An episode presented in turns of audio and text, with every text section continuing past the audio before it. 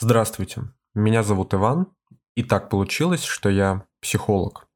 А поэтому очень часто мои знакомые, мои друзья, мои клиенты спрашивают меня, а вот что бы почитать по такой-то теме, по психологии, естественно. Руководствуются они тем, что, ну, ты же психолог, ты должен знать, какая литература есть, что ты не один такой психолог на планете, и разные психологи обязательно напишут книжку про какую-то проблему, про мою личную проблему, я эту книжку прочту и пойму, вот что же мне с моими проблемами, с моими делами и вопросами делать. Это интересный момент, который стоило бы закрыть. Закрывать мы его будем с двух сторон. Сторона первая – это то, что ни одна книжка, ни один текст никогда не помогут вам решить ваш вопрос, проблему и что бы то это ни было. Потому что, когда мы говорим о некой нестабильной, нехорошей психологической ситуации, ну то есть реально каком-то серьезном вопросе, этот вопрос всегда очень личный и индивидуальный, он эксклюзивный. Второго такого не существует. Да, существует кластер определенных вопросов по такой-то тематике. Например, проблема развода. Ну, допустим, как правильно развестись, или как правильно жениться, или как правильно выйти замуж. Да, это целый кластер. Такие вопросы у разных людей встречаются. Но вопрос каждого человека индивидуален. Его ситуация индивидуальна. То, какой сам человек, то, с каким человеком происходит взаимодействие, то, в какой ситуации оказались эти люди, все это неповторимые вещи. И ни на каком примере никто не сможет вам до конца помочь объяснить и решить эту ситуацию через текст.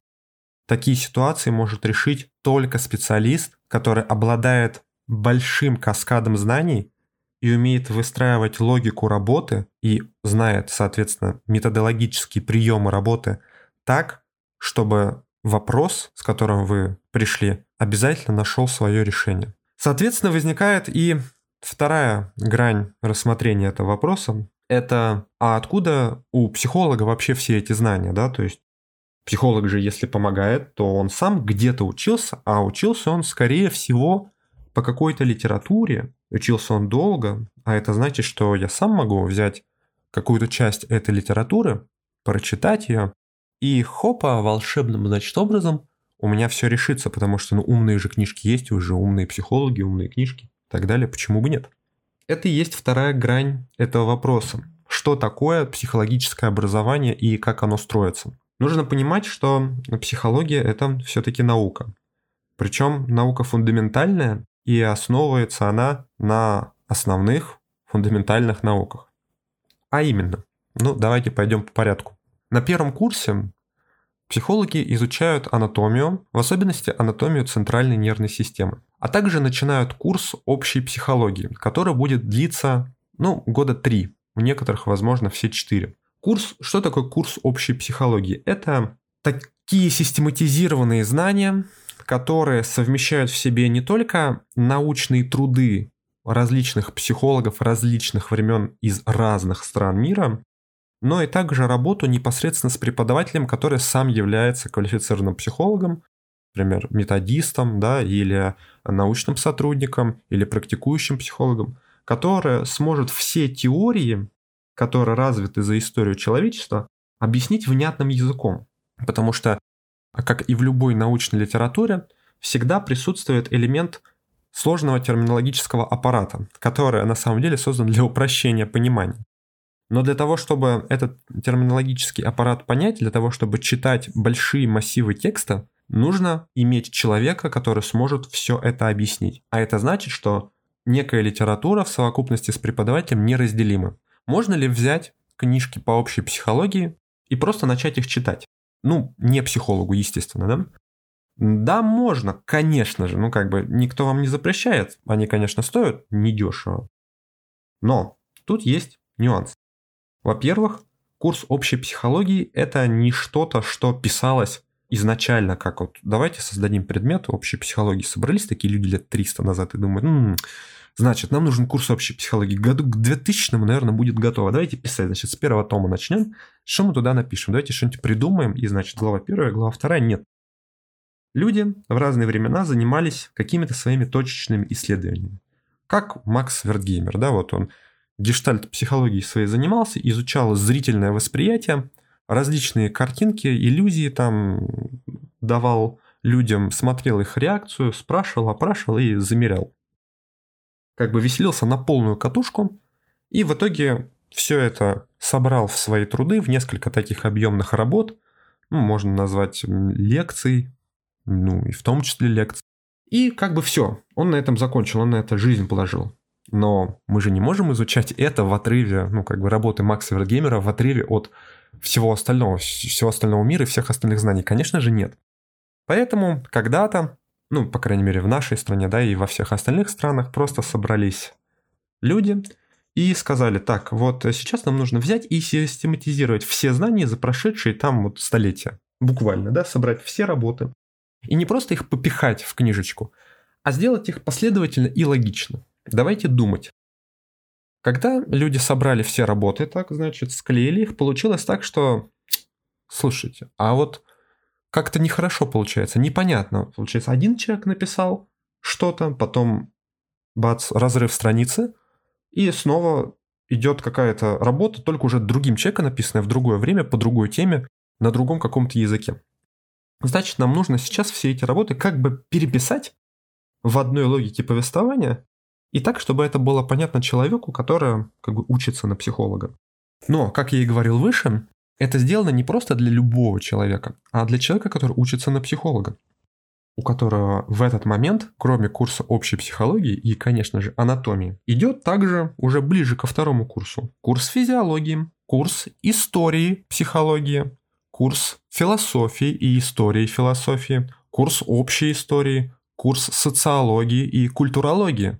Это все, все является частью психологического знания, потому что раз уж мы изучаем психику человека, то мы не можем изучать ее также в отрыве от настроения масс и психики масс, если так вообще можно выразиться.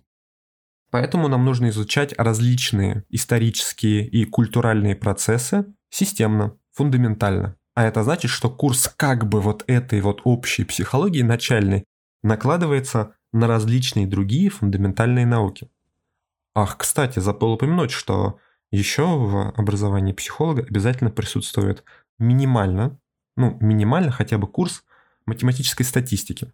Я не говорю уже про какой-то курс математики, хотя иногда и он есть. Но он обычно называется матстат. Поэтому психологи должны быть подкованы еще и в умении грамотно обсчитывать свои научные результаты.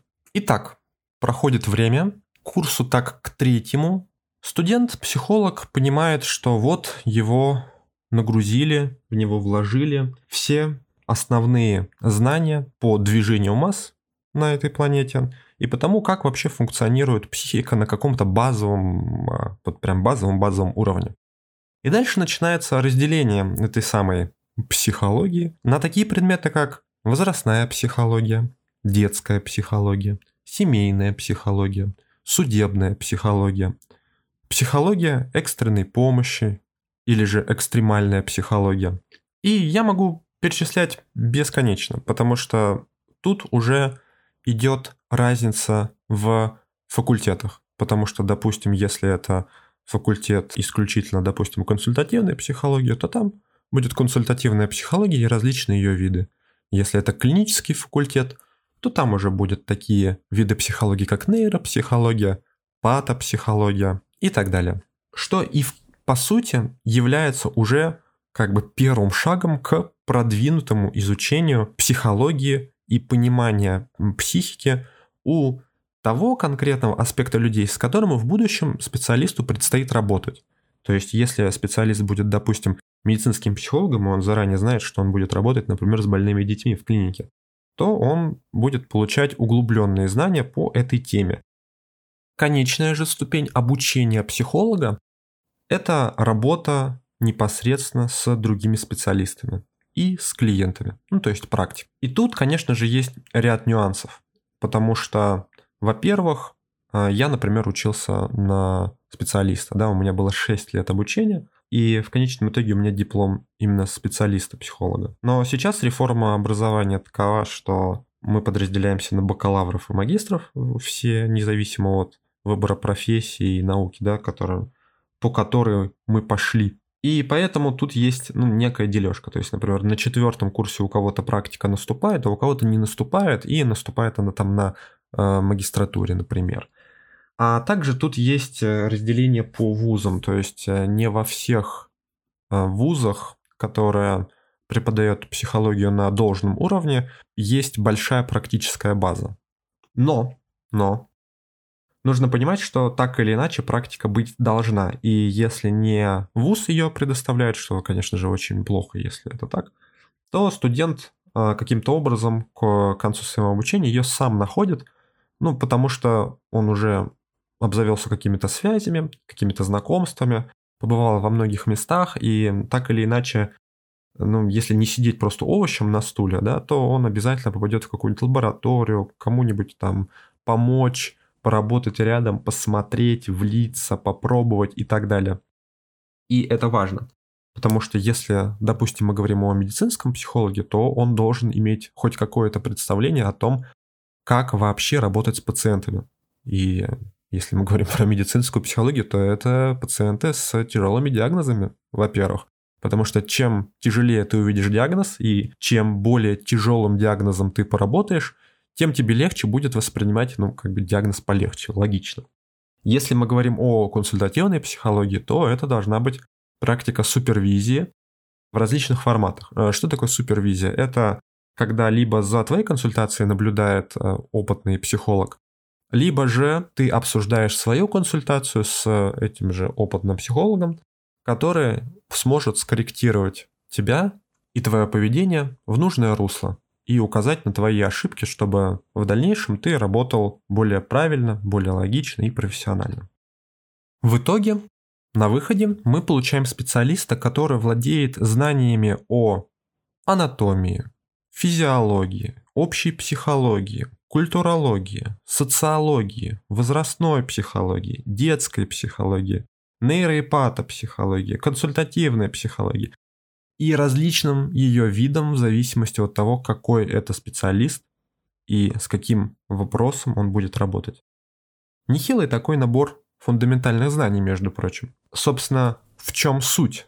Как бы к чему вообще весь этот разговор? А к тому, что книжек по психологии таких которые помогут вам решить ваш какой-то вопрос, их не существует.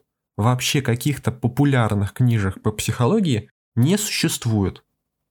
Но подожди, подожди, Вань, что ты говоришь? Я вот только что прочла интереснейшую книжку какого-нибудь там Тони Робинса, да простит меня Господь за него, по там проблеме, и она мне просто глаза открыла.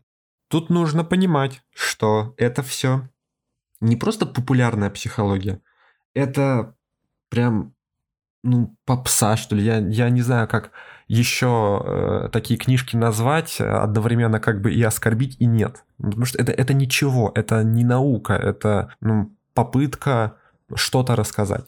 То есть, если вы хотите решить свой вопрос, ну, то есть у человека, у обычного человека, не психолога, может быть э, как бы две мотивации вообще, в принципе, относительно психологии. Первая мотивация, я хочу решить проблему, вопрос, у меня есть что-то, и вот мне нужно вот, чтобы это исчезло. Тогда ваш путь к психологу, к специалисту, который обладает всеми знаниями и сможет этими знаниями манипулировать так, чтобы помочь вам и решить ваш вопрос в кратчайшие сроки. Второй момент. Я хочу получить именно знания о психологии, какие-то хотя бы начальные знания, ну, чтобы просто ими владеть, допустим, там, психологии масс и так далее, да, у меня нет какой-то проблемы, которую я хочу решить. Это важно, потому что если проблема есть, у вас только один путь, не в книжке, а к специалисту. Но если вы хотите вообще как бы познать психологию, вообще что же это такое, то добро пожаловать. Курс общей психологии семитомный. Есть и больше, конечно, но вот есть семитомник общей психологии, там разные авторы, пожалуйста. Второе – это лекции по психологии, именно по научной психологии. Э, даже не знаю, где они, на ютубе э, нормальных я не нашел, но они есть в различных университетах. В основном, конечно, в платном формате. А это значит, что легче всего вам пойти и обучиться хотя бы, хотя бы на магистрскую программу двухгодичную по психологии. По поводу выбора вуза. Это тема не подкаста. Я все-таки пока не хочу затрагивать тему университетов и то, какие университеты на самом деле хорошо обучают именно психологии и рассказывают о ней в том ключе, в котором она правда существует, а не в попсом каком-то, да, где нужно денег заработать на студентах. Хотя, конечно же, я такие вузы знаю. Так вот, если вы хотите все-таки познать, открыть для себя этот мир, у вас есть два года жизни, которые вы бы хотели потратить на изучение, то да, магистрская программа вам даст э, очень неплохое представление.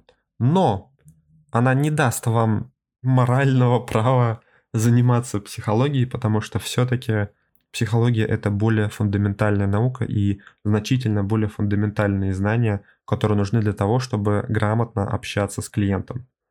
Да, вы можете работать психологом после даже курса трехмесячного психологии, но это преступление против человечества, не делайте так, так нельзя делать. Однако путь именно магистрский, ну или различный такой более чем годичный курс все-таки даст вам какое-то представление. И еще раз подытожим про книги.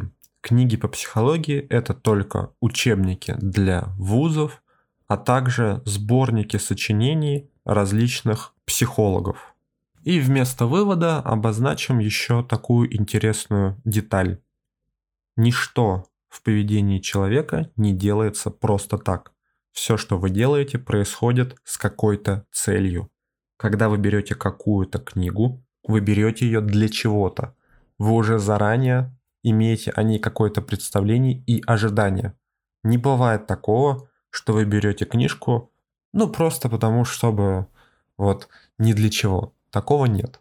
Вы хотите подчерпнуть что-то. Например, вы хотите прочесть какую-то интересную фантастическую историю и берете книжку фантастику какую-нибудь. Или же у вас есть какая-то проблема, вы представляете примерно, как ее решить, и вам нужно подтверждение своего решения. И это важный нюанс, потому что очень-очень редко так бывает, что вы берете какой-то научный труд для того, чтобы просто увидеть там решение, исследовать этому решению. Обычно же зачастую бывает так, что у вас есть решение в голове, но вам нужно еще что-то, какая-то третья сторона, которая скажет, да, да, ты прав. Но если эта третья сторона говорит, нет, ты не прав, и вы не видите там вот, прям совсем упираетесь в стенку, и книжка говорит, ни в коем случае так делать нельзя. Вы бросаете эту книжку, говорите, что нет. Либо мало, нужно еще читать, либо все эти книжки глупенькие, и вообще не стоит этим заниматься. Все это бред, и я знаю, как делать вещи. Если вы хотите задать вопрос или записаться на консультацию, то пишите мне на почту. Почта указана в описании к каналу, и чтобы ее увидеть, нужно зайти с ПК, с компьютера, с пекарни. А на этом все. Пока.